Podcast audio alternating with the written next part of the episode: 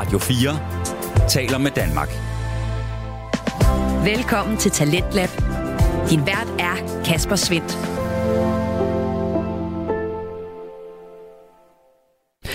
Hvad har en øh, debutant tabt arbejdsfortjeneste og et øh, frygteligt fascinerende sammenbrud med hinanden at gøre? Jo, de er alle sammen på øh, menuen her i aftenens program, hvor vi skal høre fra tre danske fritidspodcast. Tak fordi du tror for mig er med for første gang. Autisme med hjertet fylder det meste af aftenen, mens vi runder af med frygteligt fascinerende. Velkommen til onsdagens udgave af Talents Lab. Du lytter til Radio 4. Og vi begynder altså med en øh, debutant her i øh, programmet. Den hedder Tak, fordi du tror for mig, og en øh, podcast-serie lavet af Telma Svangtung Eriksen, Maria Dover, Nikolaj Sanderhoff og Mads Lebel. De er alle fire studerende ved Danmarks Medie- og Journalisthøjskole, og den her podcast-serie er faktisk et øh, eksamensprojekt, som handler om feltpræster og deres virke. Eksamensprojektet består af de her tre podcast-episoder, og det første får du i aften. Podcast-serien undersøger, hvordan øh, tro kan spille sammen med psykologi i et øh, krigshæret miljø, og øh, det er blandt andet igennem interviews med nuværende fællespræster, at de fire studerende de er kommet frem til den her podcast-serie. Og du får første afsnit fra den lige her. Det, det giver mig en anden måde at være præst på. Mere intens måde og mere... Øh, måske mere ægte nogle gange. Fordi det er, så, det er så intenst, det er hele tiden. Altså hvis vi er ude i seks måneder, så er vi jo feltpræster hele tiden. Og man, ikke, øh, man, man kan ikke sådan trække stikket og sige, nu er jeg, nu er jeg bare Peter. Det er hårdt, men det er også vanvittigt fedt. Og vi gør en forskel. Vi har altid en funktion.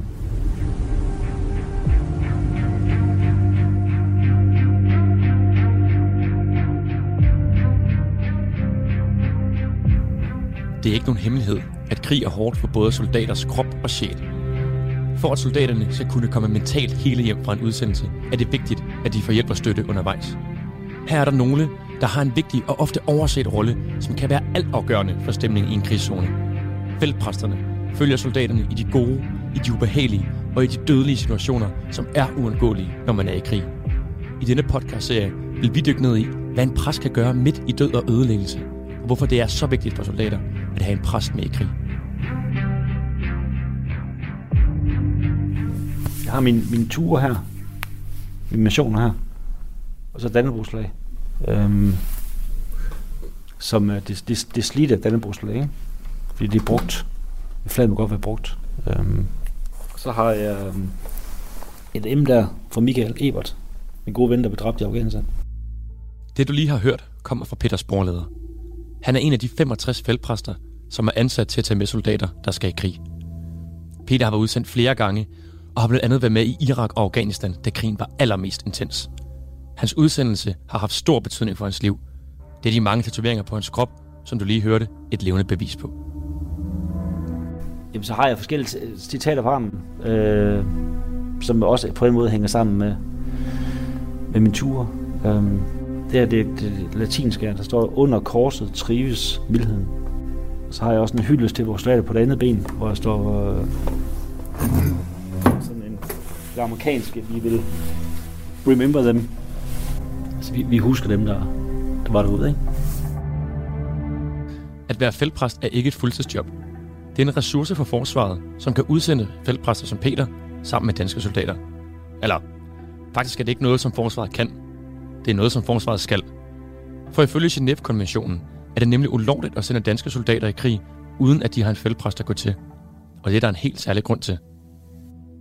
Men man skal jo hele tiden huske på, at min opgave er jo i sidste ende at stå og lægge folk i kister, og sende dem hjem.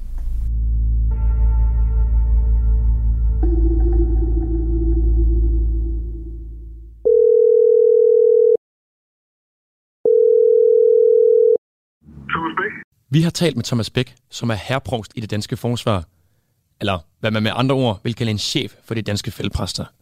Han gjorde os klogere på, hvorfor det er en lov at sende fældpræster afsted. Ja, en væsentlig del af krig, det er jo, at øh, folk de dør Og, øh, og, og, og det er der jo nogen, der skal tage sig af, øh, både det ceremonielle i, i, forhold, i forhold til at holde mindegudstjenester i særlig voldsomme situationer, så er jo også øh, nedbegravelser i, i øh, krigsområdet. På papiret er det Peters job at lægge folk i kister, men i praksis er det meget mere end det. Feltpræsterne er også ansat til at være soldaternes kammerat. Udover Peters arbejde som blandt andet kammerat under en udsendelse, har han også et vigtigt punkt på listen, der skal vinges af allerede inden de tager afsted.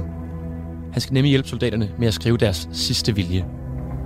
Her kan soldaterne vælge salmer til deres begravelse og vedlægge breve til familie og venner, som skal læses, hvis de skulle ende med at betale krigens ultimative pris. Jamen, jeg oplever egentlig, at det er, det er blevet nemmere for dem. Eller mere naturligt. Og, altså, i, jeg synes, i starten for, for 15 år siden, der, der sad man den og tænkte, hvorfor skal vi lave det her? Det er jo ikke, ja, der sker jo ikke noget. Men efterhånden, vi har set, at, at vi har fået alt for mange hjem i kister, så ved man godt, at det her det er farligt. Jeg synes langt de fleste har taget sig ind til, hvad, hvad der kan ske. Øh, det er jo ikke noget, vi, det er jo ikke noget, vi går og tænker over. Øh, jeg, tror, alle, jeg tror, alle ved det, at det her kan blive det er også forskel på, hvilken funktion man har. Altså, man, om man er en kampsoldat ude i første linje, eller man er en feltpræst, det er ikke helt ris, samme risiko. Men der står aldrig navn på en kugle, jo. Eller en bombe. Øh,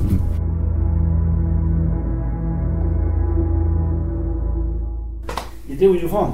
Øh, så det er, min, øh, det er min jakke. Og så min, øh, min bukser. Øh, ja, og så mit øh, ID-kort. Det, det, det, har alle feltpræster, det her. Der er sådan, det røde kors på. Så en barat har jeg også. Der. Så det er mit uh, militærtøj. Ting.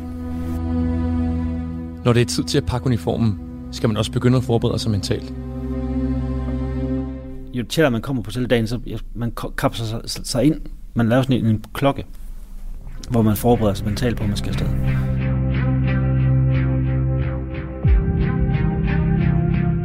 Jeg hedder Jes Røn Hansen, og jeg er sovnepræst her i Strib, og så er jeg feltpræst i det danske forsvar. I øjeblikket ved det, der hedder Jyske Dragonregiment i Holstebro. Ja, der, jeg har været feltpræst i 28 år. Så har jeg været udsendt en masse gange med dansk Jeg har faktisk været udsendt med forsvaret 13 gange i løbet af mine 30 år som præst. Yes er ligesom Peter en af de 65 feltpræster, der er ansat til at hjælpe soldaterne under en udsendelse. I krigen adskiller hans rolle sig fra soldaterne, fordi han er feltpræst. Men bare fordi de har forskellige roller, har de stadig én ting til fælles. For ligesom soldaterne, kommer feltpræsterne heller ikke hjem til sin familie under hele udsendelsen. Når man skal afsted som feltpræst, så skal man tage afsked med sin familie, og jeg er elendig til at tage afsked med min familie. Så jeg vil jo egentlig i virkeligheden gerne, at de bliver hjemme, og så tager jeg bare bussen. Og det har jeg gjort nogle gange, og det har jeg faktisk været glad for, fordi jeg havde afsked med mine børn, som jeg gik helt almindeligt på arbejde med min kone. Så jeg har bare taget afsted, selvom det har været smertefuldt, og selvom det har været tungt. Og så har jeg tænkt, allerede begyndt at tænke de her tanker om, om afsked og om afstand, og ses vi nogensinde igen. Næsten alle missioner, jeg har været udsendt på, jeg faktisk alle missioner, har vi startet op i Karup, op i flyvestationen i Karup. Og der mødes man altid noget, der hedder Den Blå Sal. Og der er der så kaffe og rundstykker. Og der kan man jo godt mærke, at, at familierne de er noget påvirket af det her. Øh, man kan jo sagtens se, hvem der er soldater, for det er jo dem, der har uniform på. Og så kan man jo se øh, øh, mor, som er bekymret, og, og man kan se den her far, som, øh, som virkelig, og det synes jeg er fint, men virkelig holder sammen på sig selv, fordi hans søn nu skal udsendes men man kan godt se, at han er ved at springe luften af bekymring eller sorg. Peter og Jes har aldrig været udsendt sammen, men de oplever begge timerne op til udsendelsen på samme måde. Det er sådan en, en, en underlig stemning. Øh, folk vidste godt, at nu skulle vi sige farvel med, for, for måske for sidste gang. Så helt, helt sat på spidsen. Ikke? Så der var sådan en, en, en mærkelig... Øh, folk var glade, folk var ked af det. Det var sådan en neutral stemning. Der var sådan en, der var sådan en dyne over det. Øh, og man gik sådan og kiggede på klokken, men man vidste jo godt, at ah, lige med, ikke? Og man gik, jeg gik ind og bare ventede på, at klokken blev, kom derhen, hvor jeg skulle sted, for jeg synes, det var belastende. Og så endelig så kom vi derhen, hvor, hvor vi skulle, hvor vi skulle øh, afsted. Øhm, og så alle gik så samlet over i øh, afgangshallen, sådan en kæmpe stor hal, men nu er det så nu. Øh, og der siger man så farvel. Øh, altså endegyldigt. Øh, nogle græder, og nogle øh, griner, og nogle, øh, det er, bare, altså, det er ma- virkelig mærkelig stemning. Hver eneste gang, vi sådan skulle afsted, så har vi, øh, så er vi losset op i en bus for at blive kørt ud på, øh, øh, på startbanen, hvor flyet øh, venter på os. Vores hovedbagage er jo, er jo sendt afsted, så vi har kun lige vores daypack, som det hedder, vores rygsæk, med, med de ting, vi skal bruge. Så er der måske øh, 100 meter hen til flyveren, vi lige skal gå de der sidste 100 meter. Og så har jeg altid tænkt, nu skal jeg virkelig nyde de sidste skridt, jeg har på dansk jord, fordi det kan jo godt være det sidste gang, jeg rører dansk jord. Og komme op på en lang række. Det her store fly, der holder. Og vi går op, øh, og så kommer man så ind, og det her fly, som er fuldstændig tæt pakket, og der er ikke ret meget plads, men måger sig forbi, øh, og klemmer os ned i det her orange sæde, og får sæl på. Øhm, vi har ikke vest på, vi har ikke hjelm på, på det tidspunkt. Det har vi aflagt. Øhm, det ligger så regel under sædet, for når nu vi flyver ind over landene, så skal vi hjelm og vest på. Jamen så, øh, når alle har sat sig, og tingene bliver, så, så går vi i gang. Øh, så tænder flyder, de larmer sindssygt. Øhm, jamen, så sidder man der. Øh, jeg har altid tænkt, at det er sådan en lettelse. Nu er jeg inde i stedet. Nu, nu, nu tager vi jo hul på den her og forlader dansk jord. Jeg har fået tanken, at det her kunne, kunne jeg godt dø af, og så tænkte jeg, jamen det, var, det er jo sådan, det er så.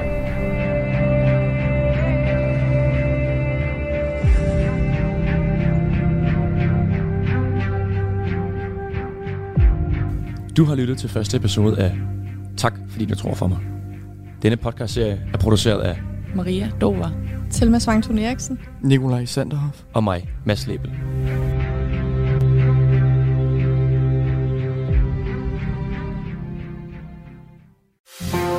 Du lytter til Talentlab på Radio 4. Og her var det altså de fire journaliststuderende Telma, Maria, Nikolaj og Mads, som gav dig første afsnit af podcast-serien. Tak fordi du tror for mig, som dykker ned i det at øh, være feltpræst på ja, godt og ondt. Vi øh, vender tilbage til den her podcast-serie en anden god gang her i programmet.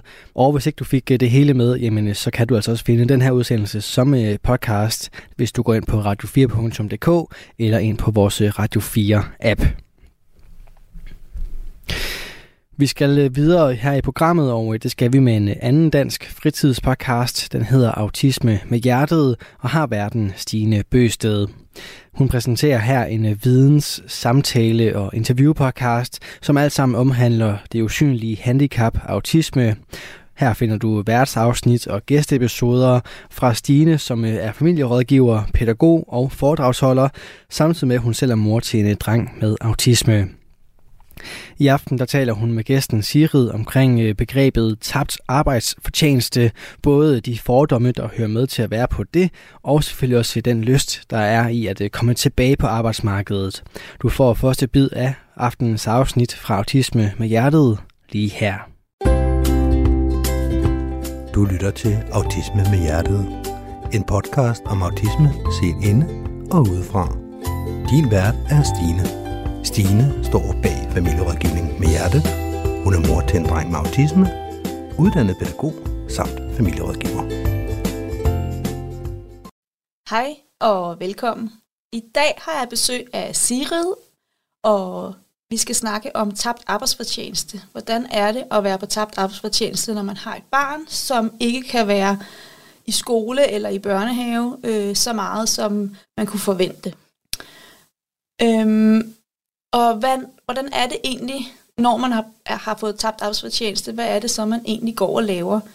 Øh, er det ren luksus og afslappning, og ligger man hjemme på sofaen, eller er det faktisk ret hårdt arbejde? Og det skal vi også tale om i dag. Samtidig med, at vi skal tale om, hvilke tanker og følelser, der sættes i gang, det med, når man bliver ufrivilligt trukket ud af arbejdsmarkedet. Men først, hvad er tabt arbejdsfortjeneste?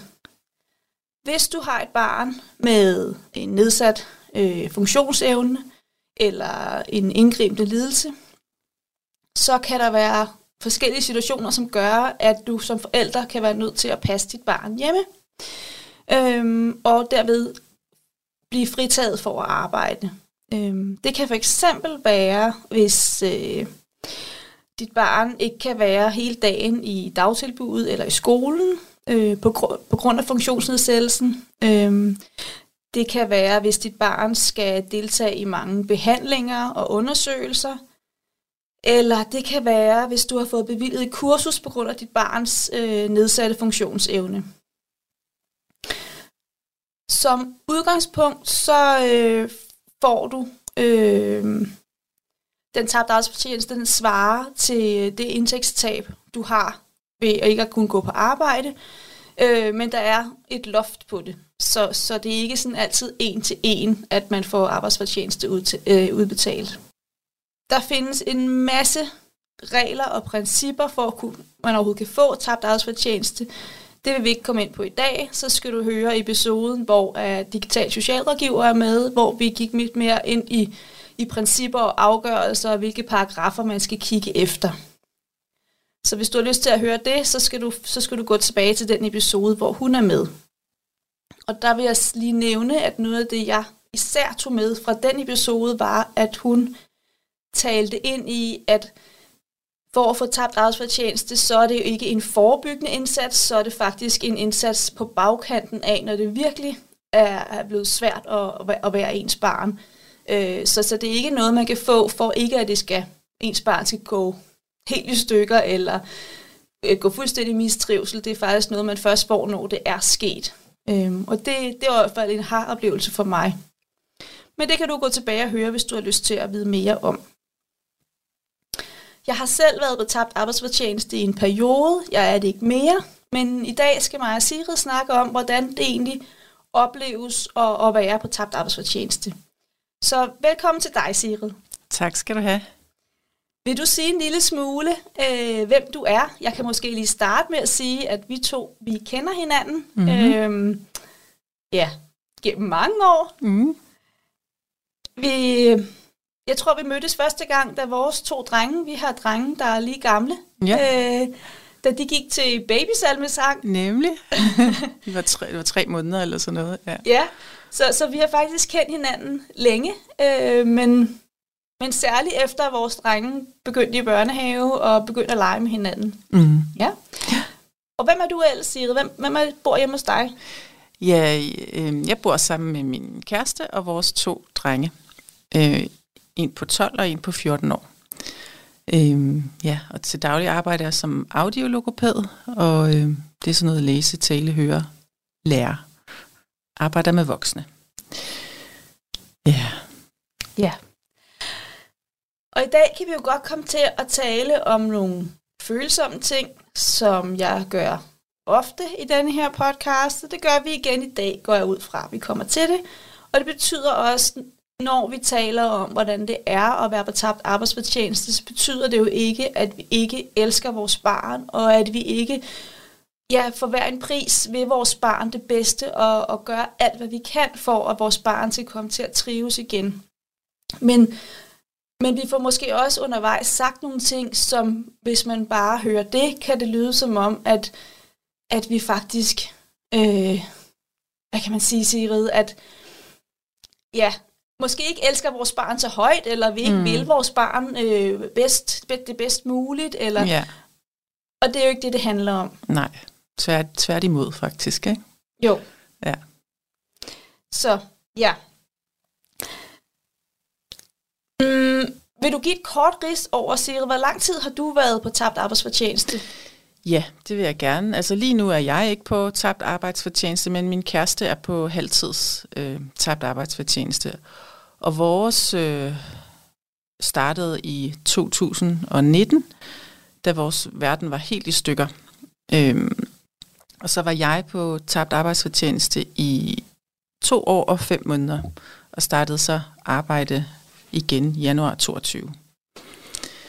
Ja, så det, så det er længe, kan man sige, ikke, at det har stået på.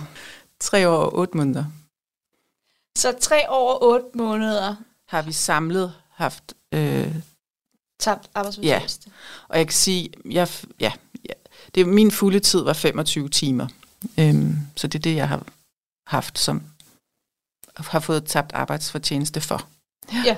Ja, for du arbejdede 25 timer om ugen, og så har du Ja. fået fuld tabt arbejdsfortjeneste, altså for dine 25 timer. Så du har slet Ja. ikke været tilknyttet din, din arbejdsplads i den periode, du Nej, var... lige præcis. Der var jeg fuldtid hjemme, kan man sige. Ikke? Ja. Fordi der var behov for det. Så, så du har været på tabt arbejdsfortjeneste i en lang periode. Ja. Øhm, har din søn en, en diagnose? Ja, altså det havde han ikke, øh, dengang vi fik faktisk tabt arbejdsfortjeneste. Og det kan jeg jo så forstå efterhånden, at det er, øh, det er lidt specielt, at vi fik det. Ikke fordi vi havde, vi havde virkelig brug for det. Vi, havde, øh, ja, vi kunne ikke gå på arbejde, og det hele var svært. Øh, og vi var enormt presset.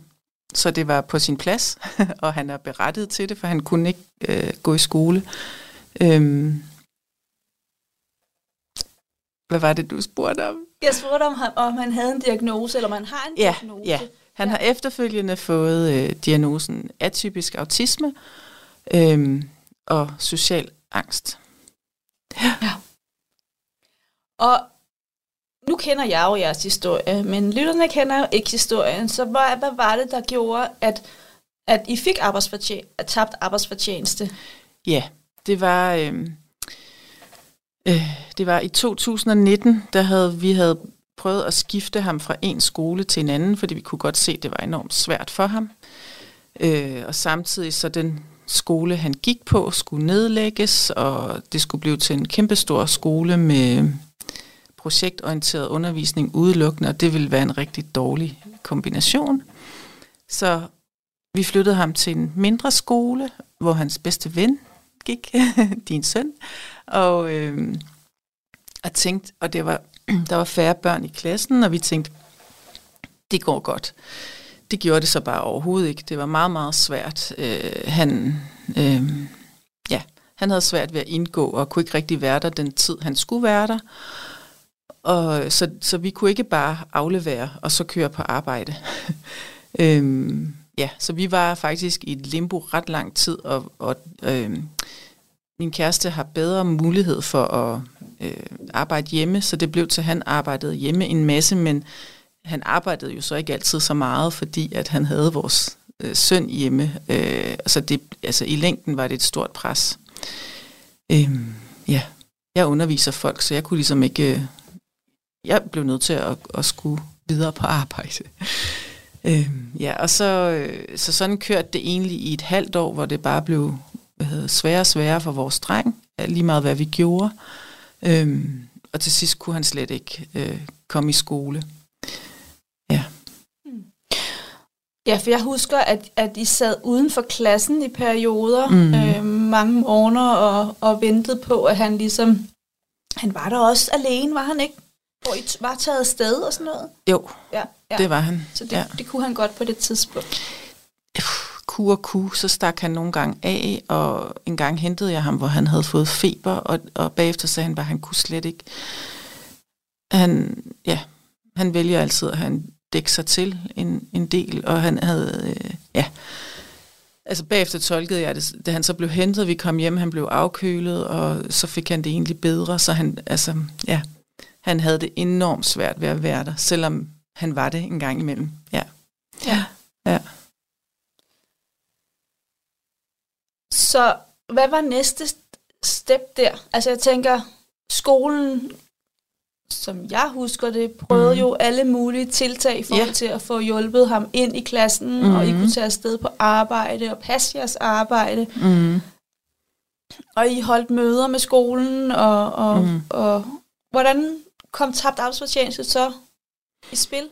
Øhm, jamen, jeg tror, vi snakkede først med en fremskudt socialrådgiver, som der er i den kommune, vi bor i, øh, som er en, der er på skolen, øh, og så og fortalt hende, hvordan øh, man kan sige, hvordan vores situation var. Og så fik hun så koblet en mere sådan vedvarende socialrådgiver på. Og det var så hende, der øh, skulle afdække, om øh, vores dreng var i målgruppen for at få tabt arbejdsfortjeneste, fordi det er jo ud fra barnets behov. Øh, og det var han så. Øh, og så fik vi så, man kan sige, verden brød helt sammen i for vores dreng i marts, og vi fik tabt arbejdsfortjeneste fra midt august. Ja. Så fra marts til august, der var en af jer 100% hjemme, var det sådan? Eller sammen med ham? Øhm, ja, og så øh, i den periode, der prøvede vi også, at vores, at vores at mine forældre var ind over, men det, øh, det var han for dårlig til, kan man sige. Så ja, der var han hjemme øh, hele tiden, men jamen, jeg kan, det, det står faktisk sådan lidt toget for mig, fordi øh, vi var så presset, så hvordan vi, altså det var min kæreste, der tog en stor del af slæbet, men jo så på bekostning af hans arbejde. Og jo, og dengang havde jeg også 25 timer, så jeg arbejdede ikke fredag, så fredag kunne jeg jo altid have ham i hvert fald. Øh, ja. Og på det her tidspunkt, der gik han i første klasse, ikke? Jo. Ja, så han har jo ikke, ikke været så gammel til bare at kunne være alene hjemme, for eksempel. Nej. Øh, det var ikke en mulighed. Det var ikke en mulighed, nej. Nej. nej. Så I, jeg ved ikke, om man kan sige det, hudlede jeg igennem, fordi jeg kan Ja. godt forstå, at I ikke kan huske, eller at du ikke kan huske, hvad, hvad gjorde vi egentlig? Mm. Fordi det bliver sådan, synes jeg i hvert fald, da jeg var der, sådan lidt dag til dag-agtigt. Hvad gør vi mm. i Mm. morgen? Og har vi nogle bedsteforældre, som måske kan hjælpe? Øhm, man prøver jo at bruge sit netværk i den udstrækning. Ja, og man, mening. og man ved heller ikke, at til august, der kommer der en i hvert fald midlertidig løsning. Det er jo ikke lykken at få tabt arbejdsfortjeneste og ikke kunne passe, altså gå på sit arbejde, og at ens barn ikke kan have en normal hverdag. Men, men man, man padler hele tiden. Man ved ikke, hvad perspektivet er. Og man, på det tidspunkt, der var vi, altså vi havde presset og presset og presset ham i bagklogskabens lys alt, alt, alt for meget. Fordi det var også lidt det, det lød på. Jamen, I skal bare, vi skal bare, vi skal bare. Øhm, men øhm, ja, så, så det der med, at man øh, bagefter kan man sige, at der gik kun fra marts til august, og det er jeg også glad for, virkelig, øh, for det kan jeg jo også høre på andre, der kan gå meget længere tid. Øh, men, men ja, det med, at man ikke har planen, det gør det også enormt usikkert. Og vi skulle jo hver dag have det til at hænge sammen. Ja. Hvad gør vi i dag med vores to arbejder og med vores dreng, der ikke kan? Der var også en lettelse i endelig os selv. Det var os selv, der sagde, nu vil vi ikke være med til det mere. Altså til at presse. Ja. Ja.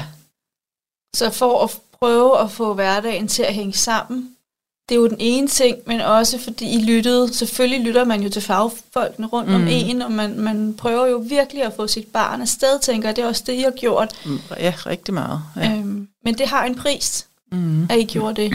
Eller det Ja. havde en pris. Det havde det jo især for vores dreng, men også for os. Ja. Jamen, jeg tænker især for- for ham, ikke? Jo, At, at øh, han ja, fik det jo endnu værre. værre. Ja, Ja. det gjorde han. Ja. Ja. Og vi vidste ikke bedre. Altså, der er mange ting, man kan se i bagklogskabens lys, ikke? men sådan var det. Og vi vidste ikke, der var noget, der hed tabt arbejdsfortjeneste. Tror jeg, alle- var du var I på det, på det tidspunkt? Det kan jeg ikke engang huske. Nej, jeg tror ikke, vi havde fået det. Ej, men det er jo det, der... Jo, I havde det før også. havde, havde vi Ja. ja. før. Men det er jo det, Sigrid, det er jo det, der gør, at Mm.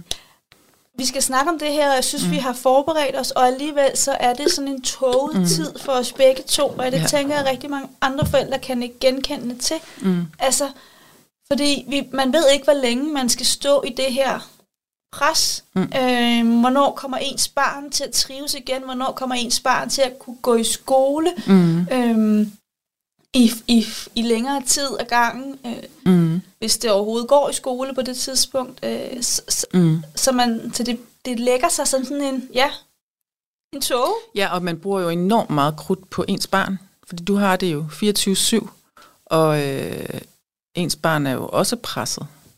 Så du har en, et kæmpe arbejde med at få dit barn til at trives, og så samtidig skal du så få ja, verden til at hænge sammen, og sagsbehandling, og bup, bup, bup, bup.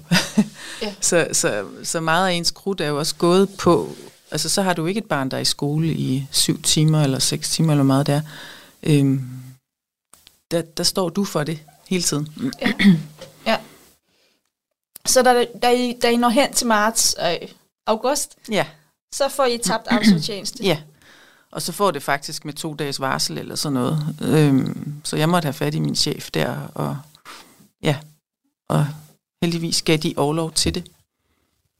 Ja, fordi et er, at man får tabt arbejdsfortjeneste. Det kan jeg huske, da jeg selv fik det. Noget Mm. andet er jo, at ens arbejdsgiver skal sige, ok til det. Ja.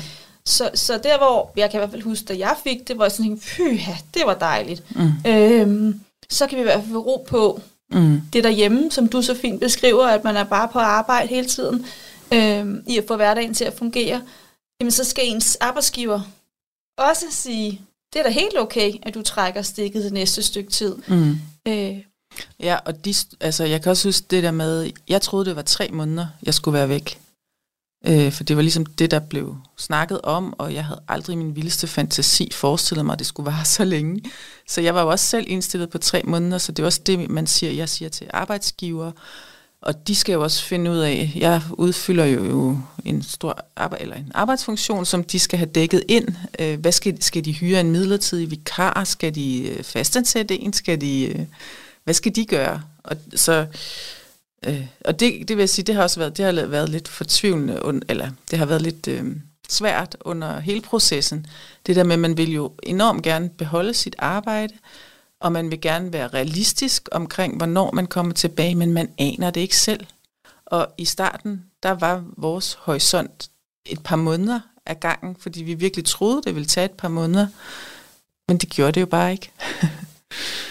øh, nej, ja. han var ikke tilbage i skole fuld tid Nej. efter de måneder. Nej. Nej, nej det var jo flere omgange, Ja, at jeg stod der. Ja. Og sagde, men tre måneder til, så er, så er vi der. mm, ja, Ja. ja. Ja. ja.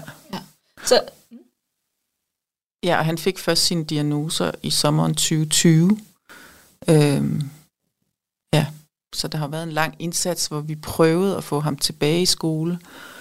Øhm, ja, For, så der var målet jo hele tiden at komme tilbage til den skole, han kom fra. Ja. Ja. Så hvad var dit umiddelbare første øh, følelse, da du fik at vide, nu har I fået tabt arbejdsfortjeneste? Jamen, der var, det var en lettelse. Øh, det var det. Virkelig en lettelse, fordi at, og, og jeg kan huske langt, altså på arbejdet havde jeg prøvet ikke at snakke så meget om det, så blev min strategi, at det kunne jeg ikke holde ud med, og så snakkede jeg en masse om hjemmesituationen, og til sidst så var jeg grådlabil, og det var jo totalt stresstegn, ikke? Altså jeg kunne godt være sammen med borgere øh, i undervisning, men lige så snart jeg var lukket døren øh, efter en undervisning, så sprang tårne bare frem. Jeg kunne slet ikke styre det. Så man blev jo også mere og mere presset, så der, der ligesom kom en løsning. Det var jo ikke løsningen på det hele, men løsning på, at hverdagens puslespil ikke var, var helt umuligt dagligt. Der blev virkelig lettet. Men altså, det var jo lidt som at tisse i bukserne, når man fryser, ikke? Altså, fordi det var, det var en dejlig besked, og det var dejligt at kunne, øh, kunne koncentrere sig om ens barn, men men lidt hen ad vejen, så bliver det jo sådan modsatrettede følelser, man har, fordi man vil jo meget hellere have en almindelig hverdag, og her at ens barn har en almindelig hverdag, og man vil jo egentlig gerne tilbage til ens arbejde, og også, også være en arbejdende person, øh, ja, en, som en kun at være på ens barn. Og det gør, jeg gør det gl- gladeligt, fordi det er det, som der har været behov for. Så der, er- altså man kan sige, der er ikke noget... Øh, jeg har ikke stillet spørgsmålstegn ved det, og der har ikke været noget valg, kan man sige, vel? Og så er det jo så er det sådan, det er, og så får man det bedste ud af det. Men det er ikke bare lykken. Radio 4 taler med Danmark. Vi er i gang med aftenens andet podcast afsnit her i øh, Sands Lab. Det er programmet på Radio 4, der giver dig mulighed for at høre nogle af Danmarks bedste fritidspodcast. Mit navn er Kasper Svendt, og i denne time der har jeg fornøjelsen af at give dig en episode fra Autisme med Hjertet, en øh, podcast med Stine Bøsted som vært. Hun taler her til aften med gæsten Sigrid omkring begrebet tabt arbejdsfortjeneste, og øh, det er den samtale, vi vender tilbage til her. Som jeg hørte dig sige, det er også der med presset af arbejdsgiveren, ikke? Du, som vi også snakkede om lige før, at det der med tre måneder, så tror jeg, jeg er tilbage. Mm. Så går der tre måneder, nej, så er man faktisk ikke tilbage. Så det er også den der øhm, skyld, og ikke, jeg ved ikke, om det er skam, men, men skyld i, man tænker, nu har jeg faktisk lovet min Ja. arbejdsplads, og lige om lidt, så er jeg klar igen. Lige præcis. Ja. Det var jeg ikke. Nej. Nej, og altså, min arbejdsplads har egentlig været re- rimelig large øh, længe, men har jo selvfølgelig også skulle finde ud af, hvordan skulle de få enderne til at nå sammen. Og det har været frustrerende for mig ikke at kunne sige, jamen det her, det var øh, over et år, så Så, så, så de endte med at ansætte en, som de, de kunne sige, opsige. Nej, jeg tror, vi endte efter, jeg kan ikke huske, hvor længe, men jeg sagde, det er fint nok, at, I, at den person får tre måneders opsigelse. Hvis der bliver en periode, hvor jeg ikke har tabt arbejdsfortjeneste, så tager jeg den på mig. Det betaler jeg. Altså jeg kan godt forstå, at personer, der skal ansættes, bliver nødt til at have en varsling. Ikke? Altså så vi lavede sådan en, øh, en aftale, kan man sige. Øhm, ja, men, men det er jo et pres. Altså, øh, ja. Og, og også et pres, man måske også lægger på sig selv, for man vil gerne tilbage, ikke? men det hele er usikkert. Ja. Og, og processen kan man ikke forsere. Og det er jo det øh, blevet enormt øh, tålmodighedstrænet, når man har et barn øh, med de udfordringer, vores dreng har. Ja. ja. Ja, og så tænker jeg også, der er også det der i det, at altså, som du sag, sagde før, at så snart døren lukker, øhm, så pipler tårne frem. Altså, så får man lige mærket sig selv. Øh, det kan jeg da også godt genkende til at være på arbejde. Jeg kan godt kan udføre mit arbejde, men der skulle mm. ikke være mange ja, alene stunder på arbejdet før. Uha, så blev det bare for meget, ikke? Mm. Så når man så først står der og næsten har, jeg har ikke været 100% på, på fuldt tabt arbejdsfortjeneste. Mm. Jeg har hele tiden haft øh, nogle timer. Jeg tror, jeg har været nede på 6 timer om ugen, hvor jeg har arbejdet. Og det, er jo, mm. det lyder jo heller ikke af meget, men det føltes som rigtig, rigtig meget, da jeg mm. gjorde det. For jeg havde jo stadigvæk den her limbo af, at jeg skulle passe mit arbejde og gøre mm. det godt og så kunne være derhjemme og gøre det godt for min søn, og passe på ham, og mm. alt det, der det kræver at, at være på tabt arbejdsfortjeneste, som vi skal snakke om om lidt. Mm. Øhm, så det der med at kunne, når der så bliver en lille smule ro, Mm. lige pludselig jeg kan mærke, hold op, hvor jeg egentlig selv presset, øh, Ja. stresset, Ja. øh, hvor har jeg det egentlig selv ikke særlig godt. Jo, jeg, nå jo, nu kommer det til mig, det havde jeg glemt, men jeg var også ved egen læge øh, og fortalte, hvordan det var. Og, Inden du fik tabt ja, arbejdsfortjeneste? For, øh, og så, øh, fordi jeg var på vej på en sygemelding, men, men øh, min, så min arbejdsgiver sagde, jamen, du er jo ikke syg, det er jo ikke dig. Så, så det var sådan, de ville nærmest ikke godtage en sygemelding, og jeg havde heller ikke sygemelding endnu, men vi, var, vi, vi prøvede at afdække, jamen, hvad kan man gøre? Og jeg kan huske, at jeg ringede til fagforeningen, og, øh, jo, og der havde jeg hørt om tabt arbejdsfortjeneste, så jeg må have hørt om det. Øhm, men der var vi i proces, men vidste jo ikke, om vi ville få det, og de var sådan, det kunne de overhovedet ikke hjælpe med. Ja, de vidste godt, at det var et problem nogle gange, men øh, det pas. Så, så vi, man kan sige, eneste mulighed, vi så, det var at sygemelde os selv. Og det er jo rigtigt nok, det er jo ikke helt fair. Men, det, men jeg var alligevel ved at, nu snakker jeg på egne vejen, jeg var ved at være så presset, så den ville faktisk være reel. ved at jeg ikke ville kunne udføre mit arbejde, hvis der var gået to måneder mere. Ikke? Ja. Ja, det, det kan jeg godt genkende. Mm. At øh, man når jo, eller jeg har i hvert fald også nået det, hvor jeg tænker, hvis ikke der sker noget lige om lidt, så kan jeg heller ikke passe mit arbejde mere, de få timer, jeg har arbejdet. Mm. Men det betyder jo også, at man kan næsten heller ikke passe sit barn mere. Nej. Ja.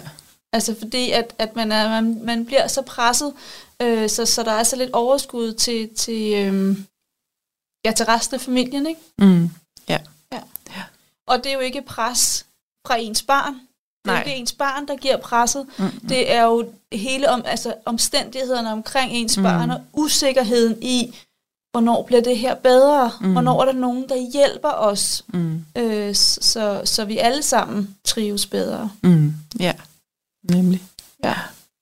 Øhm, jeg oplever også, at nogen kan have den der, eller kan have svært ved at finde balancen i, øh, og hvor meget skal jeg, øh, som du også sagde før, presse mit barn, men hvor meget skal jeg også gå ind øh, og, og, og lære, være skolelærer Mhm. øh, og lave undervisning, fordi at, at han er måske mere væk fra den almindelige undervisning, eller meget mere væk, det kender jeg i hvert fald, Mm. end, end, end andre er, så burde Mhm. man ikke putte lidt læring og noget faglighed ind, Mm. når vi nu er hjemme på tabt arbejdsfortjeneste. Ja. Og hvor meget skal man være mor?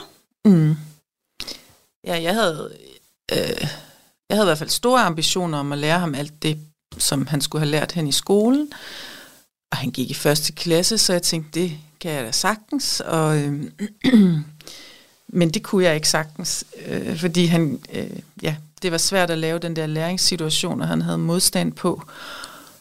Og, og der var egentlig modstand på ret mange ting, så når man både skulle stå på mål for modstand, altså sådan øh, for, for forældretingene, altså på at få tøj på, få på børstet tænder på, og så også skulle øhm, prøve noget læring, så det måtte jeg opgive, og det var ret frustrerende.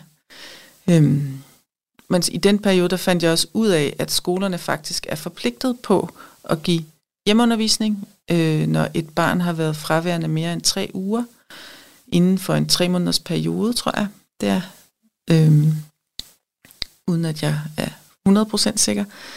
Men det fik vi i hvert fald sagt på skolen, og så, øhm, så fandt de ud af noget sygeundervisning, så der kom en lærer hjem til os. Altså, jeg kan ikke engang huske det. En time, to gange om ugen eller sådan noget. Det var ikke dagligt. Og intentionen var god, og vi ville det rigtig gerne, men det var, øh, han havde jo også, vores dreng havde svært ved at indgå i det. Øh, men med massiv støtte herfra, og øh, efterhånden fik vi koblet en øh, psykolog, som var familieterapeut i kommunen på.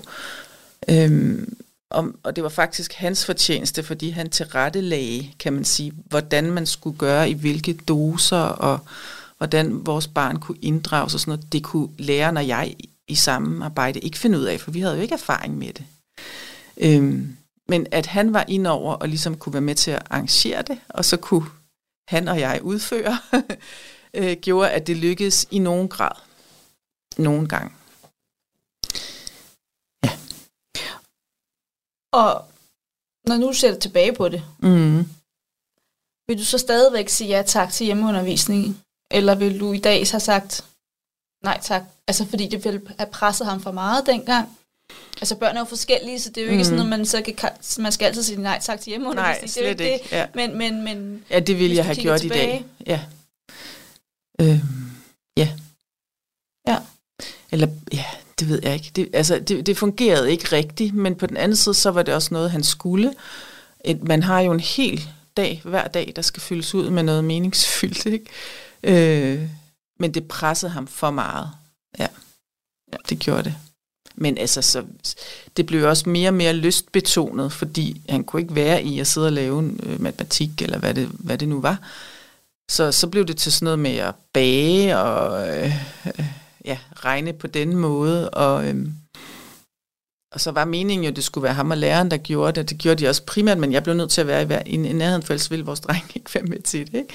Så øh, ja, det blev sådan et samarbejde, kan man sige. Så det, ja. Så selvom der kom en lærer hjem, mm. og, og skulle have ansvaret, kan man sige, og du egentlig faktisk kunne sætte dig ind i stuen med et dameblad, hvis det var det, du ville, eller lave noget andet, mm. øh, så blev du også der af bagvejen en slags hjælpelærer. Jo, af et godt hjerte, fordi du ville jo selvfølgelig også gerne have det til at virke. Mm. Det er jeg jo helt med på. Mm. Øhm, men alligevel, ja. så, så fik du faktisk lærerchancen. Medhjælperlæreren. Medhjælperlærer, ja. Og det, man kan sige, det ene var, når det stod på, men det var også et kæmpe arbejde før, fordi når der er modstand på noget, så kræver det jo ret meget af os forældre at få det til at lykkes. Så det, der lå både et stort arbejde før, og så også imens. Ja. Ja. Og der var også gode, altså lærere, eller der var også lidt skift, men der har været gode intentioner den vej fra også, så det er ikke, jeg er ikke sådan utilfreds, men, øhm, men ja, det var, ikke, det var heller ikke helt lykken. Og jeg tror, vi er blevet klogere på, at vi skal ikke lukke så mange ind i vores hjem. Vores dreng har svært ved at gå ud i verden, som han har det nu, og havde det. Øhm, men det, at vi har lukket folk ind i, professionelt ind i hjemmet af flere, der har været socialrådgivere hjemme hos os, og man skal jo forældre evne udredes, og der der skulle laves en PPV, øh, ja, undersøgelse, det er sådan, ja, der ligger til ja. grund for, at de kan give noget og hjælp. en børnefaglig undersøgelse. Børnefaglig undersøgelse, er jo. Ja for, foregik i hjemmet, ikke? Øhm, og han bliver max presset, når der kommer ja, ja. nogen hjem. Så det, der er vi blevet klogere. Ja. ja. Og det er jo det, man bliver mm. hen ad vejen. Ja.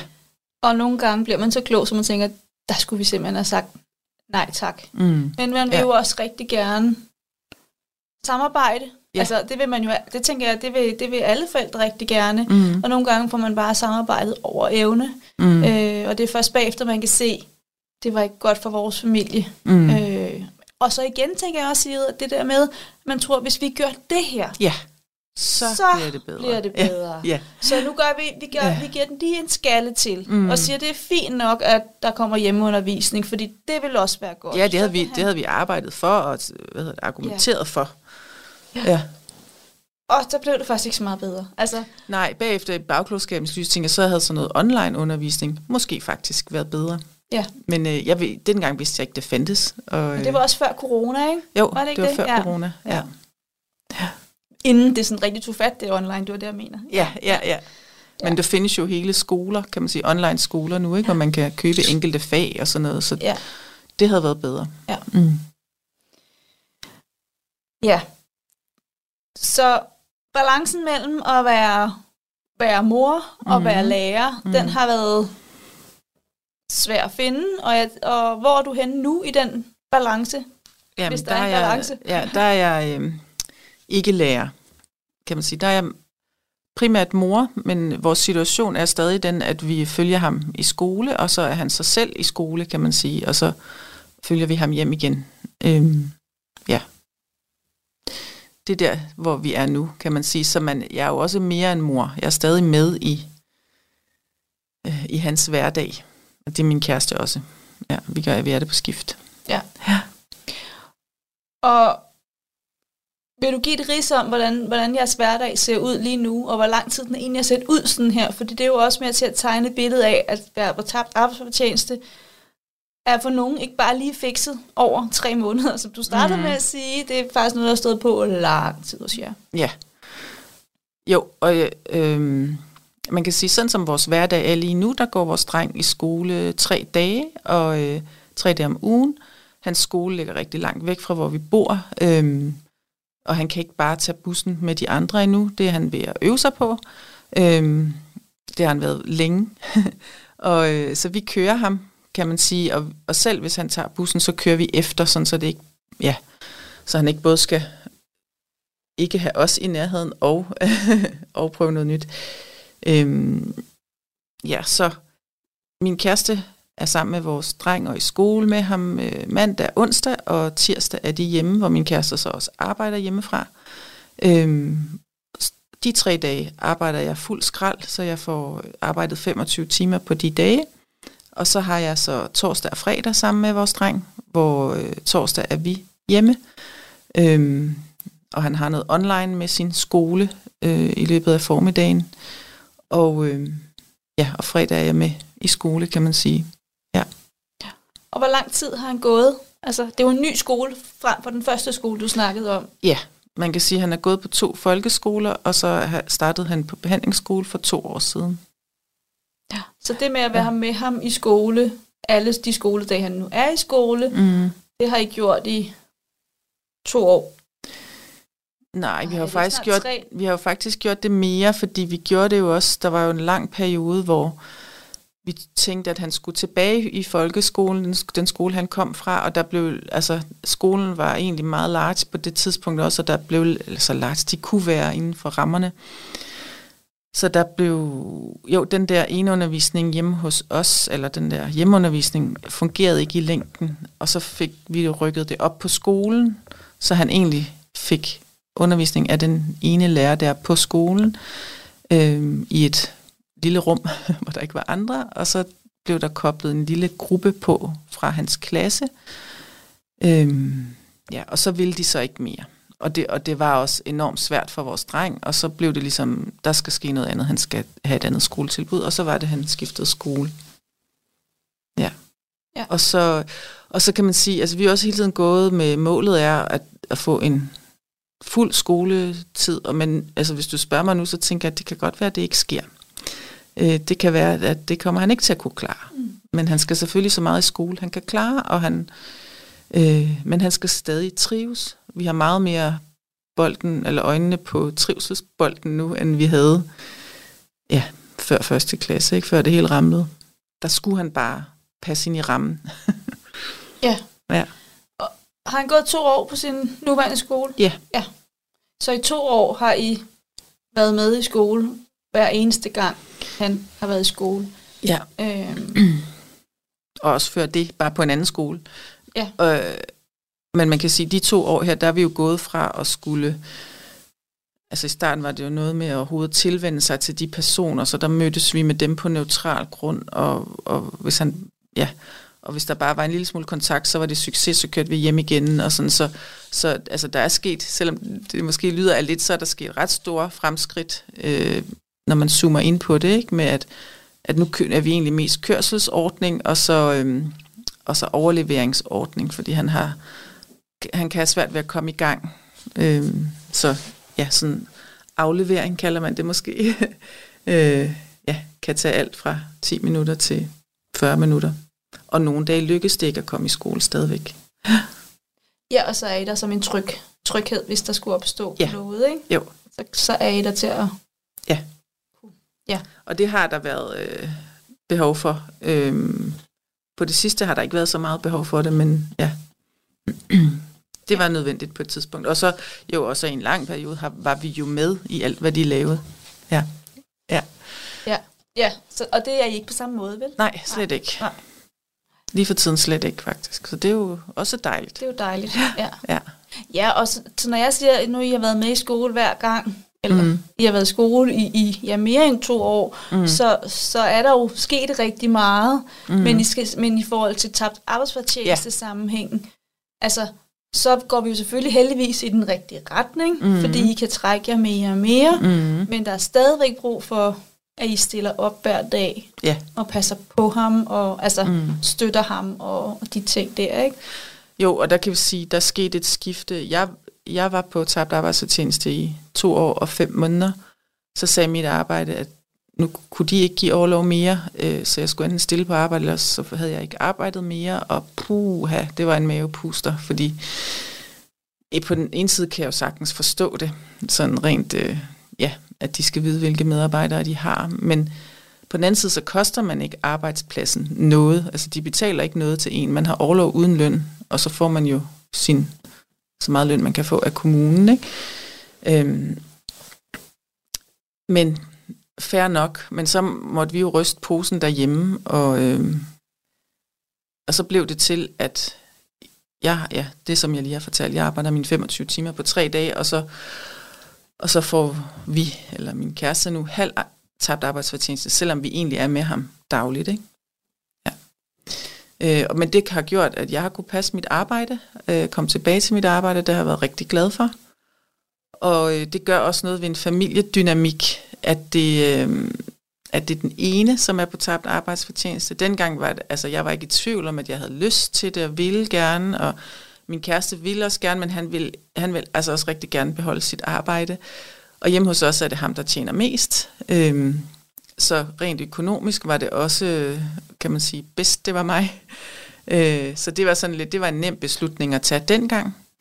Øhm, men når det varer så længe, så er det, øh, så er det ikke sundt i familien, tror jeg, at, at, øh, at balancen bliver sådan. Fordi det var jo, det var, har jo både været hyggeligt og dejligt at have meget tid med vores dreng, men jeg har, det har, jeg har også skulle stå med alle de situationer, vi har skulle få ham til at gøre noget. Altså at ja, få skole til at lykkes mere og mere. Så det er, det er, hvad man kan sige, man er meget på på den måde. Så det, det, øh, det arbejde dels man ikke så meget om, når det er den ene, der er på tabt arbejdsfortjeneste. Så man kan sige, det har gjort noget godt for familien. Øhm, ja. Ja, for jeg tænker, der var, der var en forskel i det, hvis, hvis I bevidst havde siddet og snakket om, at du skulle gå hjemme Mm. og, og tage dig af familien. Øhm, og, og bevidst ikke havde et arbejde mm. til, at her er det jo også en beslutning, jeg har taget, og det er dig, der gør det. Men, men, men det er jo også med sigte i, lige midt, så skal jeg tilbage på arbejde, Ja. for du vil jo gerne arbejde. Ja. Øh, og have det kollegaskab og sådan noget. Mm. Ja. ja, lige præcis. Du lytter til Radio 4.